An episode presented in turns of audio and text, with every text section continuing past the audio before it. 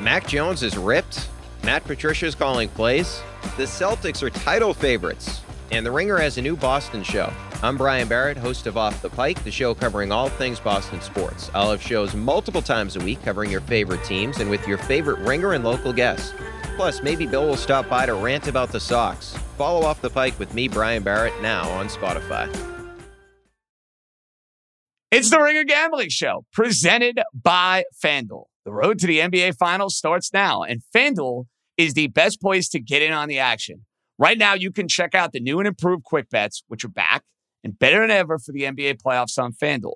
Find what you're looking for faster and easier with more props right at your fingertips. You can check out live bets like three minute markets and exclusive live bets like quarter player props, player assist combos, and more.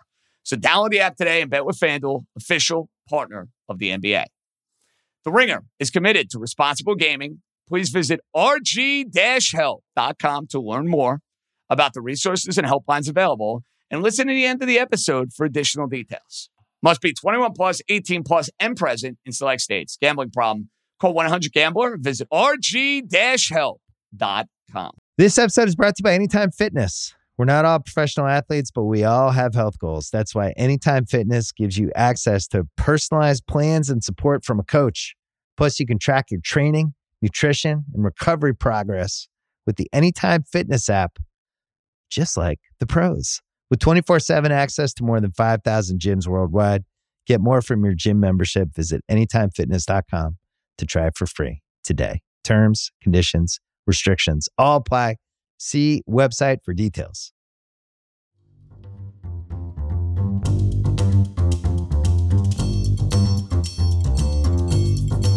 Welcome into the Ringer Gambling Show. Austin Gayle here with Raheem Palmer. No JJ today, but I know you were with him in Vegas. You're out here in Vegas getting massages, I heard. You're living the dream, smoking cigars on rooftops. It sounds like quite the trip. Yeah, I mean, I'm not gonna lie, I'm out here working a little bit. I was, you know, signing up for the different football contests, hanging out you know, it's two big football contests in Vegas. And I mean, look, if you're a, a handicapper, a football fan, you gotta sign up for them. So I went ahead and did that. And then I met up with JJ last night. We went to Carbone. We had some dinner. I mean, it was absolutely amazing. Shouts to my guy Arthur. Shouts to my guy James. They came along with us. So we had a great time last night. Fantastic. Happy for you as much as I am jealous of you because Vegas is is a spirit city of mine. I'm a huge fan of it. And Carbone is phenomenal restaurant if any of you guys make it out to Vegas, betting or not. This podcast, you know, we were talking to some of the producers and, and, you know, they said that there's a lot of opportunity in talking about how to bet the NFL. And I think it's it's super important because obviously such a gross amount, not gross, gross is in the large, not gross is in nasty. Such a gross amount of betting content is is picks, right? It's it's talking about this is where I'm leaning on a parlay, a teaser, a player prop, a first half line, and oftentimes for you know the standard better, the average better, a lot of that kind of goes over their head, and they're just looking for a side to bet or a total to bet or whatever it is. And I think it's important too before we get into things like line movement, line shopping, buying points, live betting, and props and all that stuff, is to talk about there aren't two types of betters, but there is a line in the sand. There's a line in the sand for the advanced better, and to me, and I mentioned your opinion of this too. There's a line in the sand for those who model and those who don't. If you are not modeling in the NFL, you're not modeling for spread and modeling for. When I say modeling, it's you know building your own models to predict future outcomes of NFL games and specifically bet sides and totals. And sometimes people have models for player props and those things. And it's not that dissimilar to if you play daily fantasy or DFS. There are people that optimize lineups and churn out you know 50 lineups per contest to maximize for efficiency and maximize for wins. And then there are people who are like, oh, I kind of want to throw a DFS lineup together and throw that out. That's the same line in the sand that there is in betting in terms of those who model and blindly bet a model or near blindly bet a model, those are your Warren Sharps. I know Raheem, you do some modeling as well. Those are guys that are removing a lot of the bias out of betting and betting has a lot of bias. It's why we talk about not betting overs because you know it, it, goes against human interest and human ambition and and all these things. So modeling removes this bias and also maximizes for efficiency and oftentimes leads to these significant betters these guys that are full time betting, don't even, you know, like a Warren Sharp type, and that's offering these types of analysis that are hitting these 56 to 58% edges in the NFL versus the average better, which obviously there are more average betters than there are those who are working in R or Python or even just significant Excel concepts to build out models. These average betters are trying to identify picks through podcast analysis or written analysis and, and, pick up picks from their friends and enjoy the game. So I, I do think it's important to call that out as we talk about how to bet the NFL and also to have this mindset of if you're going in and you're not going to model, you have to enter with almost like a lower base expectation for how successful you're going to be. Like entering without modeling in the NFL and trying to get 60, 65% edges while you're betting like parlays and things like that. It's just not that possible. Am I wrong? Is that the wrong read? I don't want to try to draw that big line in the sand, but is that um, the wrong um, read?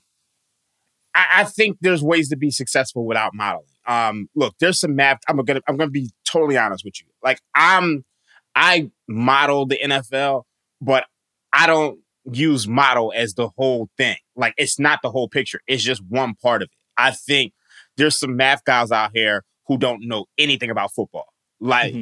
You know, you could take the Roger Mayweather quote about boxing and you could apply that to football when it comes to some of these math guys. And I don't think you can solely blame anything based on the math.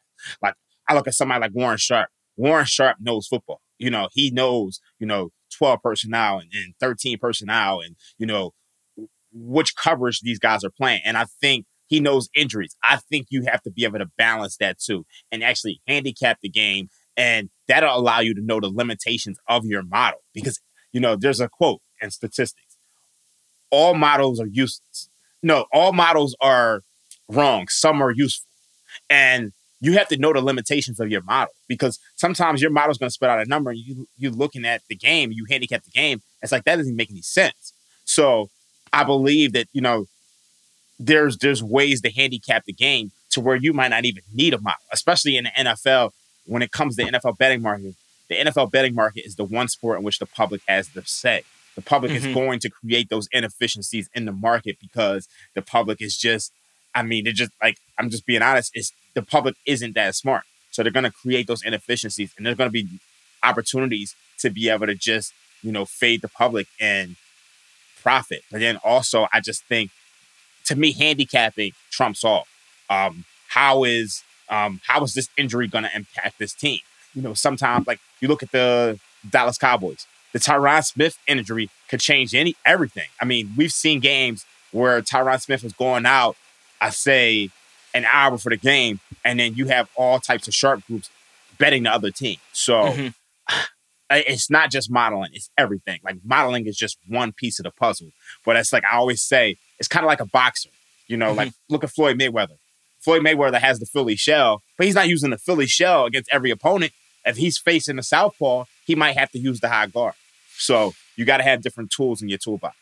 I, I, guess you know I think that's probably the best way of framing it. Maybe it's not so much a line in the sand as it is an edge, right? It is an edge to model and have that mathematical sense. It can put you in situations where you're identifying bets that maybe your bias or your intuition wouldn't bet immediately after knowing the game. And I think handicapping off of injuries and handicapping off of you know changes in situation. I think the other edge in betting is time. It's just like in season long football, season long fantasy football, in that, you know, you know what the biggest edge is in season long fantasy football, in addition to maybe some modeling and projection based, you know, math, is having the time to scour the waiver wires and read depth charts and read injury reports and do those things. So I do think that the more time you're investing in betting is also going to help you know, I help you identify some of those handicap opportunities and some of those, you know, fade the public opportunities. And that gets into line shopping as well and seeing how different lines are affected based on some of these injuries and stuff like that. So let's get into to start. And I, I really do appreciate that kind of background on your modeling and kind of how you view it. Line movement right? Something that we talk about probably every single podcast is that, man, this line is moving this way. That, you know, is a sign that a lot of sharp money is driving that. What drives line movement is money when money is being bet on a side, you are going to see, or that's the, one of the primary reasons, you're going to see a line move from, say, minus three, Browns favored by three, to the Browns favored by six. Say, you know, an injury on the other side happens or whatever it may be, and that drives a lot of money in one direction. What's really important for me, the, the, the thing about line movement that matters the most, especially when betting totals and sides in the regular season of the NFL, is betting early. There's multiple analyses ha- that have been written about how much closing line value you can pick up by betting early in the week because the lines will open at X and shift significantly based on either public or sharp money as injuries become you know more detailed in those things. So line movement, and that's even betting earlier in the previous week, right? That's betting week two games in week one. That's betting week three games in week two. That way you're you're trying to leverage your intuition, the football understanding that you have, and maybe even some of your mathematical modeling to have edges before everyone catches up, if that makes sense. Yeah, I mean, I, look, betting early is key. I mean, when you're looking at you know, Sunday, Sunday, while the, the while the Sunday night game is on, you're often getting certain books to open lines for the following week. And I mean, look, the limits aren't as high, but I mean, when you you can pick off some bad numbers on Sunday. Um, and you know, part of it is, I mean, we you spoke about line shopping, but you really need to have multiple books. I mean, like you need to have multiple sports books accounts. You need to have like so I mean, not only can you line shop, but it allows you to get down more. So it's just mm-hmm. like you need to be kind of just look on Monday morning after that slate of NFL games, lines are moving heavy, and some of those lines are never coming back, like straight up. So it's just you need to be picking off some of those bad numbers at that time. Um, and then, I mean, a lot of it is you can come back on the other side if you're into like arbitrage or, or middling. So, mm-hmm. I mean, betting early is just key. So, and so when you say line shopping, you kind of like break that down even simpler to people maybe who aren't consistently betting is that's having multiple sports books and looking on a Sunday, mm-hmm. looking on a Monday, specifically betting in, early in the week. So you're getting the best of that line, the least efficient piece of that line, and you're looking at multiple sports book to see where they have it. You're looking at X sports book and see the Browns favored by three, and then you see another one that you see it at two and a half, and that is a significant piece, and that gets into another conversation on key numbers. Key numbers exist in the NFL, and in the regular season, that is mm. three. And that is seven. The reason those numbers are key, so seeing a team go from favored by three to favored by three and a half, or a team go from six and a half to seven, the reason that those are key is such a high probability or a high percentage of game outcomes, it, it, it improportionally land on three and seven. You know, so it's not, yeah. you know, it's not not all outcomes are equal. Twenty six versus twenty seven is not, or um, a win by so, six so versus a win by seven is not equally proportionate in the distribution of outcomes in games. That might have been too mathematical, but you get what I'm saying. Yeah, I mean to be specific, games land on three 15% of the time. I mean, you you landed on seven about seven percent of the time. You land on six about seven percent of the time. So, look, I mean, those key numbers are very important. And, and then when you look at the totals, I mean, over the last seven years, 51 has landed pretty highly. Then 40, 44, 41. Those are the highest key numbers in NFL totals. So it's like when it comes to actually sides, I mean, you have three, four, six, seven, 10, and 14. Those are your key numbers in the NFL. And look, when it comes to key numbers, that leads us into a discussion about buying points mm-hmm. because it's really only worth it to buy key number, buy points onto key numbers. So that's from two and a half to the three. That's from, you know, buying buying off the, the three and a half to three, but only if you could get it at a cheap price. So you really only be you really only want to pay 10 cents to buy onto the three or buy onto the seven.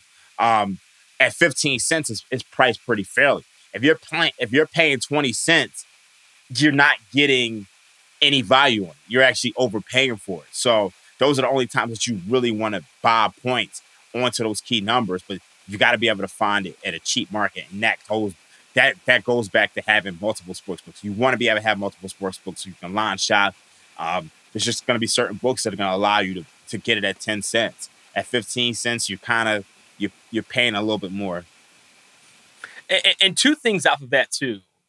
One, you know, with that key numbers key numbers conversation, uh, the biggest the, the most important thing there is that you know focusing on key numbers and knowing that not every not every line movement is equal. Four to four and a half yeah. is not as big of a jump from three to three and a half. And when you see line movement maybe going from four to four and a half, that's not always going to be as significant as a money you know handle being added to that line as say going from three to three and a half. The other piece of that, when you say buying points, just to kind of like explain that further, when you say buy ten cents, that's going from minus one ten to minus one twenty, right? Like that's taking yes. that's taking a side. So say say the line is set at minus two and a half, and you want to take it to minus three. Buying that at 10 cents, so going from minus 110 to minus 120 is where you'd be leaning rather than, you know, going out from minus 110 to minus 130, which would be that 20 cents buy-in uh, with buying and, points, and just and, and just and just to be specific for you guys, your break even rate at minus 110 is 52.38%. I mean, when you're at what is it, minus 120, I think you're at almost 54% at that point. So buying those points is going to affect your bottom line like over the course of the season. And it's just like, look, I mean, you'd never want to be buying like there's going to be people who are going to come out and buy a, a half point from five and a half to five, and mm-hmm. all you're doing is just wasting money or just buying a half point from a favorite down from nine and a half to nine. There's, I mean, there's going to be a time where you're going to lose as a nine and a half point favorite because they won by nine, but it's not common enough to buy points. And I think Yes. that's what the public needs to understand. Buy points around key numbers. Again, that's three, and then that's seven, and then also tease into key numbers. And that gets into this other conversation around teasing. Teasing on books is where you can take two lines, usually two spreads. There are some people who tease totals, and maybe you can talk more about that. I'm not. I don't tease a lot of totals, but You Teasing- should we shouldn't you should not be teasing totals under any circumstances and you should not be you should not be teasing anything in college football or basketball at all. So like mm-hmm. Teasers are specifically designed to be in the NFL. That's the only sport in which you should be teasing. I mean, look, I wrote about this when it comes to, you know, how to bet the NBA. Do not mm-hmm. tease basketball at all. There's hundreds, there's a hundred possessions in an NBA game. Teasing an NBA game, two possessions is not going to help you. There may be seven or eight NFL possessions. So if you're teasing six points, you got some value. to, to- to play on why people do like teasing, you know, college football and do like teasing even not through key numbers is because so to explain what teasing is in the NFL specifically, and even in college football, it's the same point spread. You're buying 6 Mhm. points on a side that you like. So say you like the Bills that are favored by six over the Ravens. Teasing that line down to zero essentially makes it a pick 'em, and you're saying, "Wow, that's me guaranteeing that the Bills will win." And then you have to apply that other six point side, the other leg of that teaser to say the Browns are six point dogs against the Steelers, and you like them to potentially, you know, you know, win that game. You can tease them down to zero, so that way, or uh, out to twelve, and that gives you more points in that regard. So, what you're doing is it, it, it takes it to a parlay bet to minus one twenty. When normally, if you parlay that bet at the same spread that's being offered, it's going to be you know more significant and kind of worse odds and all that stuff. So, teasing I do think is is interesting by people because they're like, oh my god, I love this line. I love this line, and even regardless of the key numbers, they see six points change. They're like, man, this makes so much sense. Of course, they're going to win this game, and people end up doing the red flags and teasing, which is again teasing totals, teasing college football, teasing basketball, and then the other thing, teasing through zero and teasing not through key numbers because the six points, uh, just like half points, are not all created equal. Going from a favorite by 14 to 20, you know, to to set to eight is not as big as going from a favorite of six to zero, knowing the percentage of outcomes of games that happen on either three, six, or seven. Yeah, I, and that, that's major. I think the one thing people have to understand is that when it comes to teasers, each leg has to break seven break. Each leg has to win seventy two point three percent of the time for you to break even. Now, if you look back, how a lot of pros play teasers is they play Stanford Wong teasers. Back in two thousand one, there's a book called Sharp Sports Betting. Um, he actually dropped a new version in two thousand nine. It was updated, and he they call them Wong teasers. So you're looking to play two team six point teasers in games with a total of 49 or less. You're looking to tease home favorites of seven and a half, eight, eight and a half, and nine points down.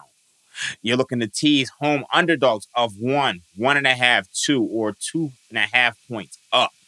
Um, and you're looking to tease roll underdogs of one, one and a half, two, or two and a half points up.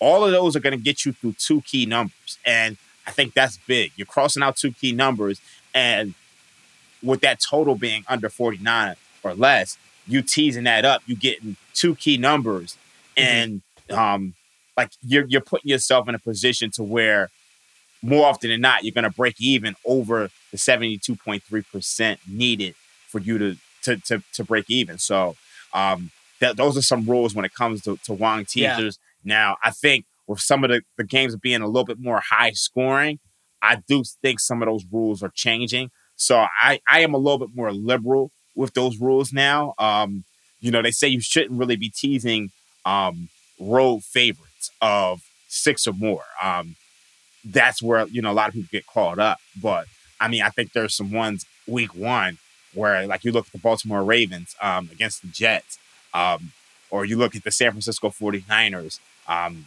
they're laying, you know, six and a half um, against the Bears. Those are going to be two teaser candidates that they don't, they go against the Stanford Wong rules, but you're going to have some people putting those in a teaser just because it's just, you know, sometimes there's a mismatch there. Yeah. And um, I'm not mad at it. So I I think you could be a little bit more liberal these days. Um, especially, you know, I think sometimes the gap between these teams um, isn't accurately priced. Um, and then with the higher scoring, uh, it's like you kind of got to be a little bit more liberal. Um, you kind of gotta be a little bit more flexible with things.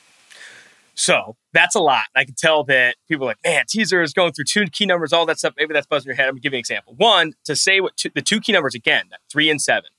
The three and 7 Mm-hmm. you want to cro- you want to buy six points that get you through the three and through the seven. Examples would be there is a home dog. There's a home dog. It's the Ravens. They're two and a half point dogs. Two and a half point dogs. If you lo- use them in a teaser leg, you will get them through the three, out to and through the seven, out to eight and a half. You're buying those six points to get through the three and get through the seven. You're buying so much probability. That is like a that's a by the book teaser leg. Like let's freaking go. I'm all about it. Then if there is a road favorite, say the Bills by eight, if you tease them down to two, you take you buy those six points to get them down to a two point favorite. That's getting through the seven and that getting through the three. Now it's not that simple. Books know what those books know that any team favored by eight is going to be a prime teaser opportunity if they're at home. Yeah. Any team that's a that's a, a um a road a home dog that's in in that two and a half territory, that's a prime teaser league, and they're going to be moving around those numbers as well. But those are those by the book teasers that oftentimes you'll see pros like sprint to. It's like, oh my god, that's the teaser league this week, and you know you'll listen to some betting pod. And you actually hinted on something that a lot of books do. Um, you know, you'll see like a, a book go from eight and a half to nine or eight to nine, and you or they'll try to move it up to ten to get that kind of teaser protection going on. Yes, That's what they yes. call it, teaser protection, Yes. because they they already know that. Look, if this this number drops, we're gonna get a ton of teaser liability. Mhm. You're gonna get a ton of those money line parlays. Yes. So let's move that number up. Let's inflate it a bit. So you do see that quite often. Um, I think one teaser leg option I do like for week one. Let's um, go. The, the, the Browns are at. I mean, I think you can find them at two and a half, two, one and a half. I like that teaser leg there. I think you can tease that up and cross those key numbers. Um, they're on the road against the Carolina Panthers, but I think that's a close game. I mean, you're looking at a total of 41 and a half. Um, you tease that up from one and a half to two and a half. I mean, there's numbers all across the board Mhm. here. Um, you tease that up, you're getting at some key numbers. So if if you're looking to tease in the NFL, last thing I'll say on it is just make sure you're looking for those twos and eights. Know, you're looking for those seven and a halfs even and those one and a halfs. That's those are the numbers you're looking for. And when you mentioned that teaser protection, let's let's think about why. Why is that called teaser protection? If they go out to nine and you buy your six points down to three, you don't get through that key number. You're on it, and um, it, obviously you have an opportunity for a push there, but like you're not getting through it. It's not important to get to it. It's important to get through it if you're getting through a three or through a seven. You you mentioned something that I didn't think we had in our list initially, but I'd be interested in your perspective on how you bet money lines because I do think that the average better will see a minus one or a minus one and a half sometimes, or like a tight line where they feel that um, the money line might make more sense. That's where I think more common money lines are bet. Where would where are you when are you placing money on money lines? Um, for me, I like to if I if I like a dog for a game, I like to. A lot of times, I might I like to sprinkle a little bit on the money. So Okay, you guys have heard me talk a lot about the Giants in Week One. I got to sprinkle a little bit on the Giants. You know, like to me, if I like the Giants Week One at, at six and a half, and you know, I think that that's come down to five and a half in some spots. I mean, just five and a half, six. I got to sprinkle a small percentage of my wager on the on the Giants at, at, Mhm. at like I, I just think you you're getting ex- positive expected value. So if, if the line is if, if the actual side is is mispriced, I think the the money line is correlated to that. So that's got to be Mhm. mispriced too. Um, so that's one way I play money lines. Um, I'm not really the type of guy who's going to be playing money lines like you look at the Baltimore Ravens. I'm not going to be laying minus 300 with the Baltimore Ravens. That's Yeah. out of the question. Um, Yeah. So I, I wouldn't recommend doing that. I mean, there's some guys who are going to do that and then, you know, play a money line parlay. Um, I, I'm not really doing that too much, but I do think there's spots where I can get vi- you can get some value doing that versus a teaser. Um, if- if- I think you know one thing with teasers is that you know with six point teasers is that you really want to find 110 as opposed to 120. Um, a lot of books are offering a lot of books on the East Coast. I mean, it's it's bad now. They're offering 130 on six point teasers, which is yikes! I mean, I, yes, I, pretty much out of the question. So um, I think sometimes you can find a little value on you know playing those money line favorites um, and, and trying to get a better number as opposed to the six point teaser. So you want to you want to play with that a little bit. But then when it comes, I think the questions you asked specifically as far as like one versus two. I mean, obviously, I mean. those aren't key numbers, but that's where I use my model as a baseline. Mhm. So I'm I'm I'm I'm trying to figure out, you know, what percentage is this time is is this team going to win this game, or you know, I, I tend to be a little bit more conservative, so I'll tend to grab the points there. But Yeah. I mean, if it's one, I mean, a lot of times I like to get the plus money, just because it's just it's, you're you're going from mi- laying minus one ten to sometimes plus one ten. So I And- tend to like to roll with that. And to clarify, because we've been on multiple podcasts now, and there's definitely bat bets, whether they're futures or Hmm. week one bets that you're you're backing, right? This is a play for you. This is a bet that you're backing, and you're sprinkling. You know, or you Mhm. you you have a unit on that, right? Or when you Yeah. say you're sprinkling on something, is that half unit usually? And when I say unit, you know, for betters, that's your Yeah. average bet size. So if you if you on average bet five dollars a bet, your unit size is five dollars. So I'm not going to ask what your unit size is, but when you have a bet that you like, you know, what are are you putting a unit on that? And then when you say let's, I'm going to sprinkle a little bit on the money line. Is that normally half unit, 0.25? Where you what, hmm. what's your thought there? it, I mean, like for me, it's like if I if, so if, if I have one unit on, let's say if I have one unit on the Giants, I might have um like twenty five percent or twenty percent. Yeah. on the, the Giants. I mean, but it- like there's times I'm not gonna lie to you. There's times where you know I might really, really, really like the dog, and Mhm. I might move that up to a half a unit Okay. you know, or I might just say, you know what, give me the side for a unit and a half, and then give me the money line for a half. This episode is brought to you by Cars.com. When you add your car to your garage on Cars.com, you'll unlock access to real time insights into how much your car is worth. Plus, view its historical and projected value to decide when to sell. So, when the time is right, you can secure an instant offer from a local dealership or sell it yourself on Cars.com. Start tracking your car's value with your garage on Cars.com. This episode is brought to you by Jiffy Lube. Cars can be a big investment, so it's important to take care of them. I once got a car that I started out with 25,000 miles on. I got it to over 200,000 miles because I took care of it. You know how you take care of a car? You take care of the maintenance, the oil, the brakes, all that stuff. And if you don't, you can have a car just completely fall apart. When your car needs maintenance, head to Jiffy Lube. They provide automotive excellence at speed. Get your oil change, brakes checked, tons of other multi care services. It's all done by expertly trained technicians who actually care about taking care of you and your car. Jiffy Lube, car more. To find coupons and start an instant online estimate, visit jiffylube.com. So to bring that to to bring that to a literal example, and let's use the five dollar bet size. That's that's that's me. That's you know that's your average Joe. That's a little scared to to break out the paper. Doesn't want to tell the wife that they're sweating a you know a million dollar bet anytime soon. If I like the Giants, I'm putting a unit on them at plus six, and maybe a sprinkle at two two dollars and fifty cents. So I'm putting five dollars at plus six, and then two dollars and fifty cents uh, on the money line. That's that that sprinkle opportunity because I do think the word sprinkle Oh, is used no, a lot. no, no. So, so what I'm saying is, like, if you have five dollars, right? yeah, yeah. Um, I'm I'm probably putting, you know, I say a dollar on because it's, it's easier for me to, to speak in, in ones. Um, Yeah, yeah, yeah, so yeah. I'm putting a, I'm putting I'm putting a dollar on the Giants, and I'm putting a quarter on on the Giants money line. Gotcha, gotcha. Okay, that makes sense. But it's like I mean, and if I if I really like it, I may go a dollar fifty on the Giants and then fifty cent on the Giants money line. So that would essentially be a unit and a half. Gotcha. And I think that Yeah. it, it's it's good to bring up because I do think we use sprinkle a lot, maybe nonchalantly in the betting space. JJ will say, I might throw a little sprinkle on that. And I think it's important to kind of qualify, like, okay, what the fuck does that mean? Um, yeah, Other other things I wanted to get to here. I, I want to say parlays for the end. Because I, I think parlays, there's a lot of heated conversation around parlays. So before we get to parlays, I was going to bring up value on more non-traditional bets. And when I say non-traditional, the traditional bets are sides, totals, and money line. That's the most common bet. You know, that's the most common bets in the NFL.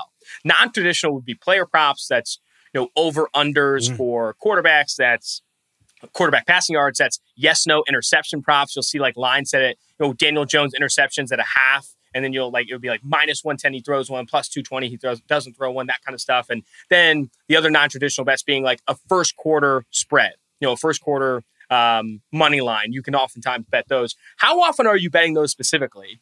And are what are there bigger edges in those because there's less handle, right? Are there bigger edges in props and non-traditional bets like first quarter total and first half spread because they're not as beat into efficiency? When I say that, I mean they're not as bet so much to where the lines are beaten down into where the public is 50-50. W- what's your thought process there?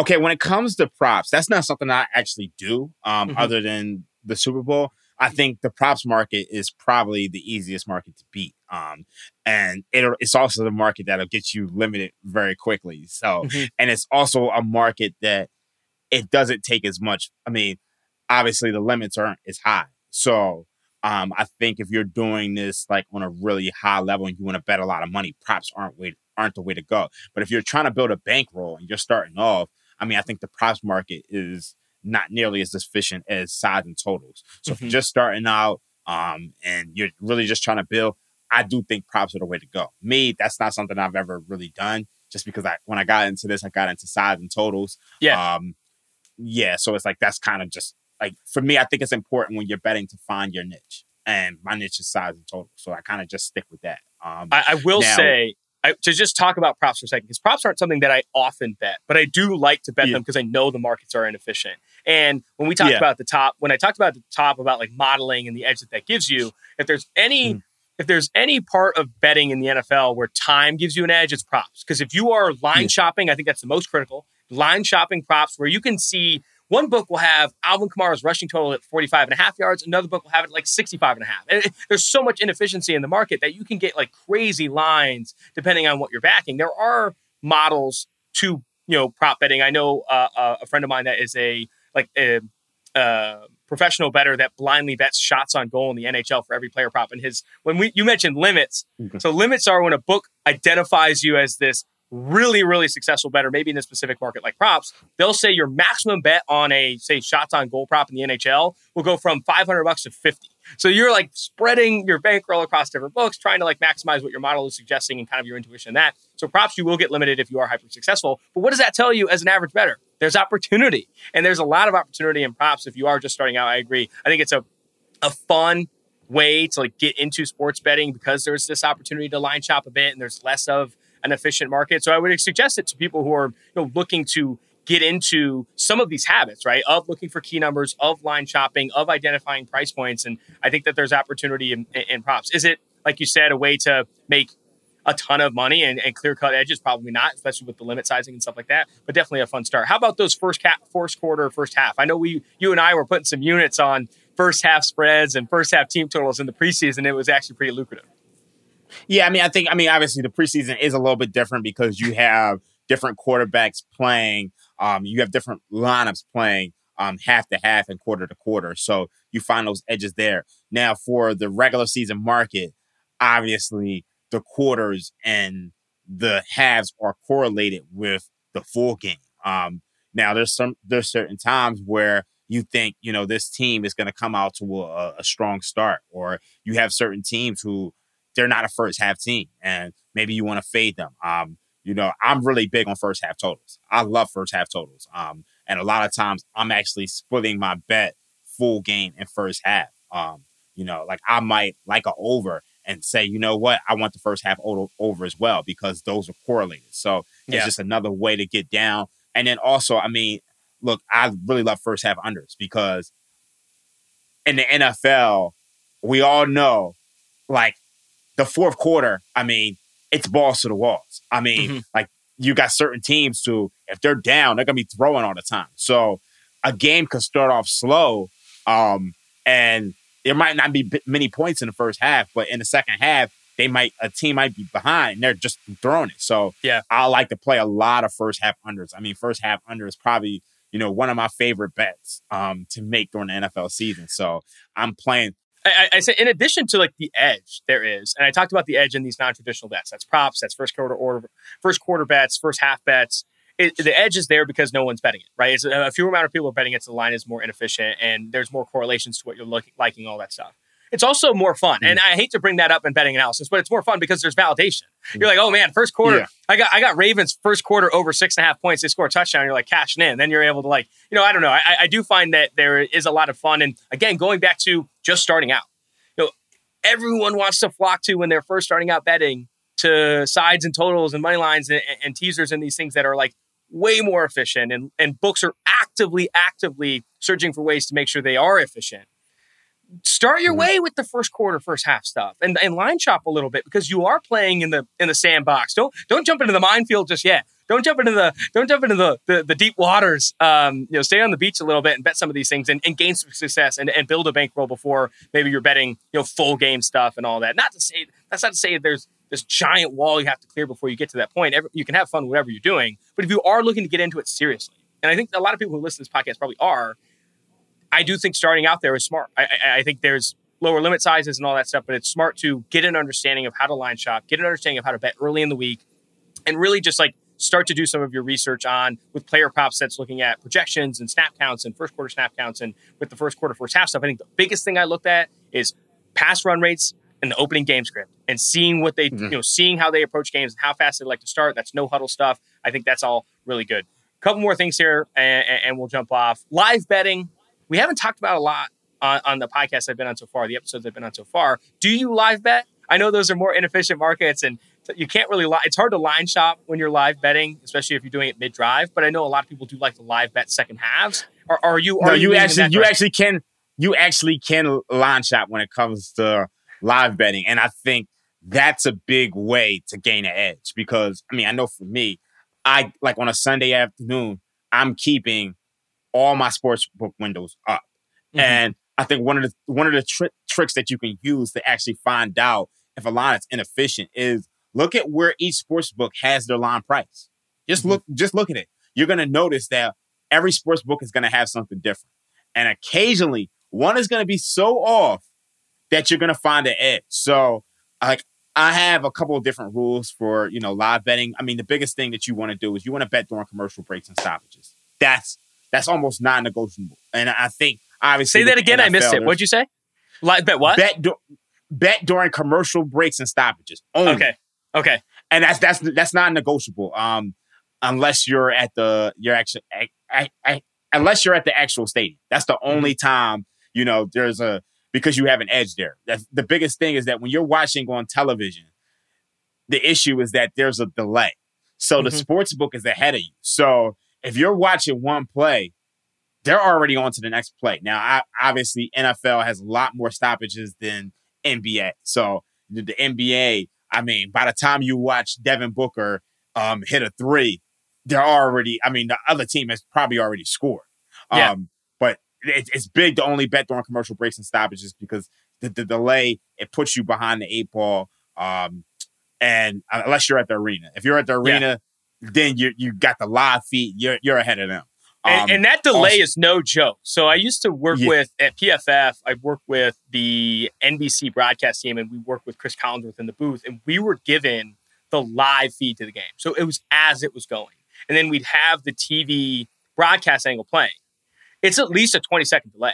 And Like, like you're to see the difference between the live feed you're getting from live from NBC to the TV broadcast version, twenty seconds. So if you are if you are betting in between plays, you are taking so much risk. and then, you know? and then honestly, now it's going to get worse because we all know that Amazon cut a deal with the NFL. And look, I mean, you could you could be honestly two minutes behind at this point. I mean, if you're streaming, it's I mean, you're really in trouble. It- you're really, really in trouble. So, I- Any other that's live a- betting tips?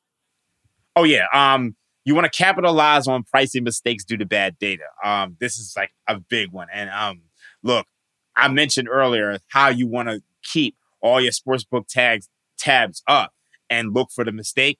That's a good way to like look. There's always going to be a mistake. Like I don't know how many times where, especially in football, where imagine the Rams are are playing the Bills week one. You might see a mistake where the Bills are the Bills are actually at their own 46. No, the, the Bills are at their own 26 yard line. But the sports book feed actually has them at the Rams 26. So think about how that would impact Yes. price. Yes. So the, the And- the Bills would be more likely to be favored to get a score, whereas honestly the probability of that is a lot lower if they're on the opposite 26. So that those mistakes happen all the time. Um, and I hate to be the guy who's telling you to capitalize on it. I love look, that. I love that. you you you got to capitalize on it, especially while it's here, because you know at, at some point the live betting market is going to become more efficient, and that's going to go away. But while that's here, capitalize on it. I mean, I I know I do. Um, Mm-hmm. The next one is that you want to live bet injuries. Um, the left tackle goes out. That's a game changer. Um, they they might not be able to drive off the field. Um, look, I think we saw that. Um, I can't think of a game in which we saw that, but that I mean, those injuries. I mean, it could totally change the game. Um, Yeah. I, I think those those are the biggest ones. I mean, I think basketball Yeah. has a little bit more. One one of my um, one of my favorite live bets because you brought up injuries, and that was something I was going to bring up because I don't think Yeah. in the live game scenario books are actively actively and properly affecting price when this player gets hurt. And in the national championship, when Jameson Williams got hurt, I dropped a bankroll on the Georgia Bulldogs. Like like a, like it's Yeah. like any- everything I could, you know, everything I could on the Georgia Bulldogs because I think they were still four point dogs at that point, and there was a little bit of a sweat when Stetson Bennett fumbled that football. But I felt so confident and, and some of that's bias and some of that's like that football intuition. But I felt so confident that the that Bama was going to really struggle to score after that, and that Georgia had an opportunity to come back. And I liked where the price was. And I think that if you are watching games, I think that's the other rule of thumb too. Don't live bet games you're not watching. I think that maybe some people Yeah. do. To make sure you're watching games and paying attention to those things as well. But um, live betting can be a lot of fun as well. More inefficient market, more mistakes in sports books and all that stuff. All right, let's do parlays and then tracking your bets. I know I said parlays to the end, but I think tracking your Mm. bets is a good way to close, right? After we talked about all these different freaking bets you can make. Parlays. Yeah. What is your opinion of parlays? When are you betting parlays? And when are you avoiding parlays? look, when it comes to parlays, look, parlays are just, I mean, if you're seriously trying to bet, I wouldn't recommend parlays, but parlays are a good lottery ticket. It's good to have fun. I think the biggest thing is that you you really need to be looking at the math um, and just making an informed decision. Look, uh, if you're doing a 14 parlay, 12 to 1, um, it looks great. 12 to 1 payout, that's fun. But the books have an 18.75% edge on those games. And that only assumes that those games are, are coin flips. Now, if Mhm. you're looking at a regular, just one game um, at 110 odds, that's a 4.7% edge to the house. So that's huge. And then when you look at the same game parlays, which are, I mean, amazingly fun, um, and it allows you to, you kind of get more bang for your, you, you, bang for your buck. Uh, I think one of the reasons why a lot of casuals don't want to play uh, a straight side is because you have to put up a lot of money just to get back a lot. But these parlays allow you to get like you can put twenty dollars on something and and win twenty thousand. Um, Mhm. So who wouldn't want to do that? But I think when you're looking at the same game parlays, bookmakers have a twenty eight percent hold on these same Yeah. game parlays. So you you have to know going into these parlays that you're going to lose a lot more than you win. Um, and it, it's kind of like a lottery ticket at the end of the day. Yes. And, and like when you say lose more than you win, that is not intentionally like, calling out books for offering parlays and they're bigger losers. Are you si- it's no, it's like, hey, assume minus 110 aside. Coin flip essentially. You flip one coin, the odds of it landing on heads are what? 50%.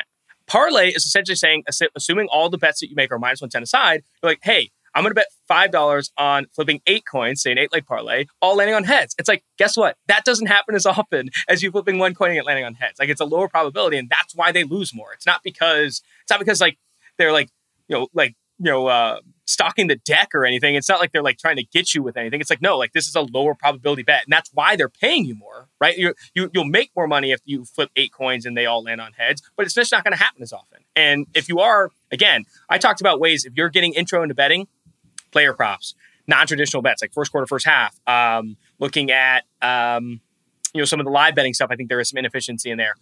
I would not say like if you're first getting into betting and you actually want to be good and you want to be like excited, like good consistently. I don't think parlays are the start. Now, if you're just looking to buzz with the boys, light it up on an eight leg parlay, my guy. That's a lot of fun. Like putting five in and, and trying to win, you know, a thousand can be a lot of fun. I think that's that's probably the angle for parlay. Parlays are, are for fun and, and, and um, low hit probabilities, whereas this other stuff there's probably more opportunity. Last thing.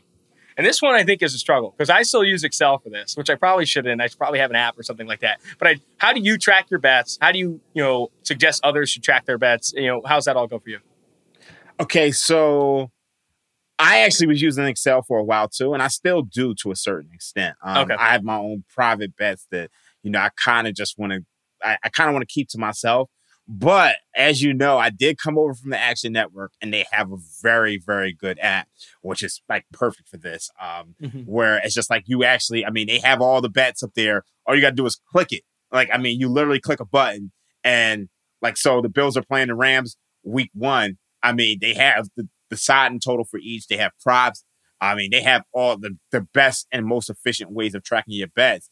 And look, you can even segment it so you can see, okay, how do I do in each sport? How am I doing NFL? How am I doing NBA? How am I doing college football? How am I doing sides? How am I doing on, on props? How am I doing on totals? Um, how am I doing in terms of line movement? I mean, the Action app has all of that. Now, you know, a lot of times I put out some plays and I put them in the Action app, and you know, everybody can see them. So um, that's probably a good way of tracking your bets. But look, I mean, I, when it comes to tracking your bets, it's very important because you Yes. need to know where your strengths and weaknesses are. Like that's that's the one thing that will make you a profitable better. Am I good at first half totals? Am I good at um, full game sides?